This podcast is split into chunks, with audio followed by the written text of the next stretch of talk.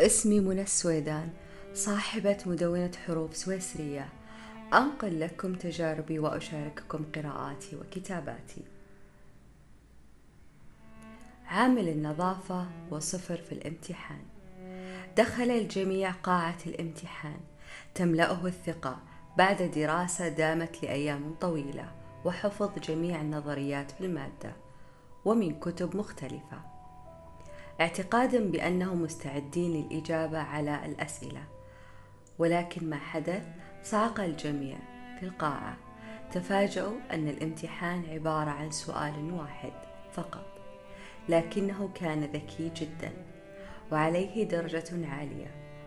السؤال كان ما الاسم الأول لعامل النظافة الذي يعمل في الجامعة؟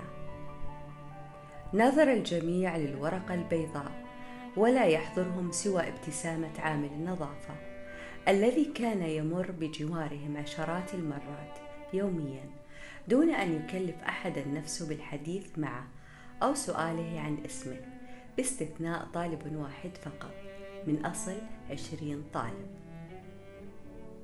كشفهم الدكتور أمام أنفسهم علمهم درسا هاما وبارعا علمهم بأن الاهتمام لا يكون فقط على النظريات.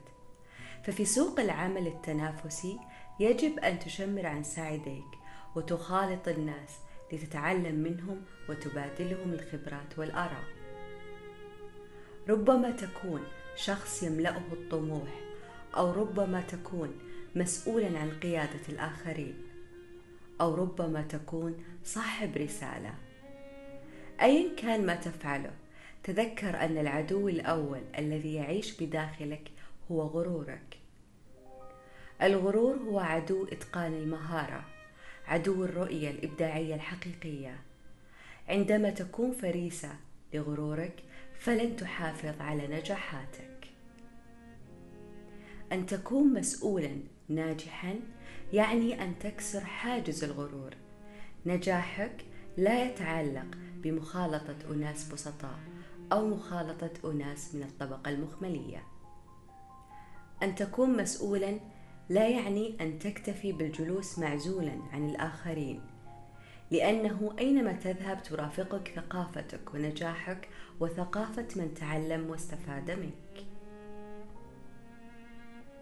المسؤول الضعيف هو ذلك الذي اتخذ الغرور والعزلة بحجة الثقة بالنفس. تعلم أن تكون مسؤولا عن من أنت مسؤولا منهم. لا تتبع سياسة الأخذ دون العطاء. أنت مسؤول عندما تساهم في تنمية مجتمعك وخدمة وطنك وأبناء وطنك. إحساسك بالتميز عن الآخرين لا يعني أن تتعامل بأسلوب الفوقية والانتقاص. المسؤول الناجح لا يكتفي فقط بكفاءته. عندما يدخل الغرور إلى شخصيتك اعلم بأنك حفرت لفشلك وانحرافك عن مسارك وتغيير وجهتك. تعلم في الحياة أن تكون طالب. تعلم من الأطفال قبل الكبار. حينها ستدرك بأنك تتعلم كل يوم شيء جديد. الغرور هو العدو الأول للنجاح. لأنه يمنعك من التعلم من أخطائك. العدو الذي يخلق لك الكثير من الأعداء.